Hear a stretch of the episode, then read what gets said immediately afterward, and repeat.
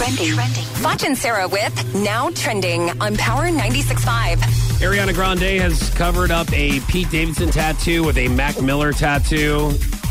She had an inking on her foot that read 8414. That was Pete's father's badge number as a firefighter. He passed away in 9 11. Uh, the new tattoo now reads Myron, which is the name of Mac Miller's dog, which I thought that Ariana Grande had. Now, I don't. I don't know. I know Maybe she. not. No, I I, think she kept the pig.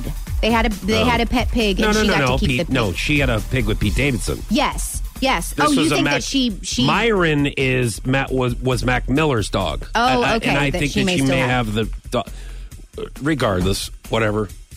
I'm. You know what I'm seriously like um, curious about is how you go from literally one extreme to the other in a matter of months. I mean, they they went from tattooing each other's names and symbols of of their family members wanting to get married to now covering them all up and not speaking and being totally done like i just how does that how does that happen so quickly i really truly don't It- understand It happens that. as quickly as getting a dog's name tattooed on your body.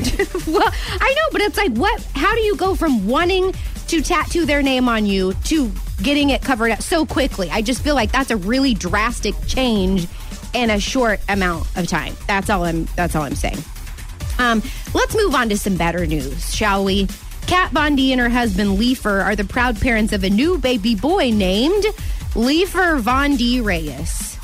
Now, I like his name because it's his dad's name, and I think that that's sweet, and I think they can call him Junior. Junior Von D Reyes. hey, wouldn't that be awesome if, if his uh, middle name or last name was Blower? you are a child.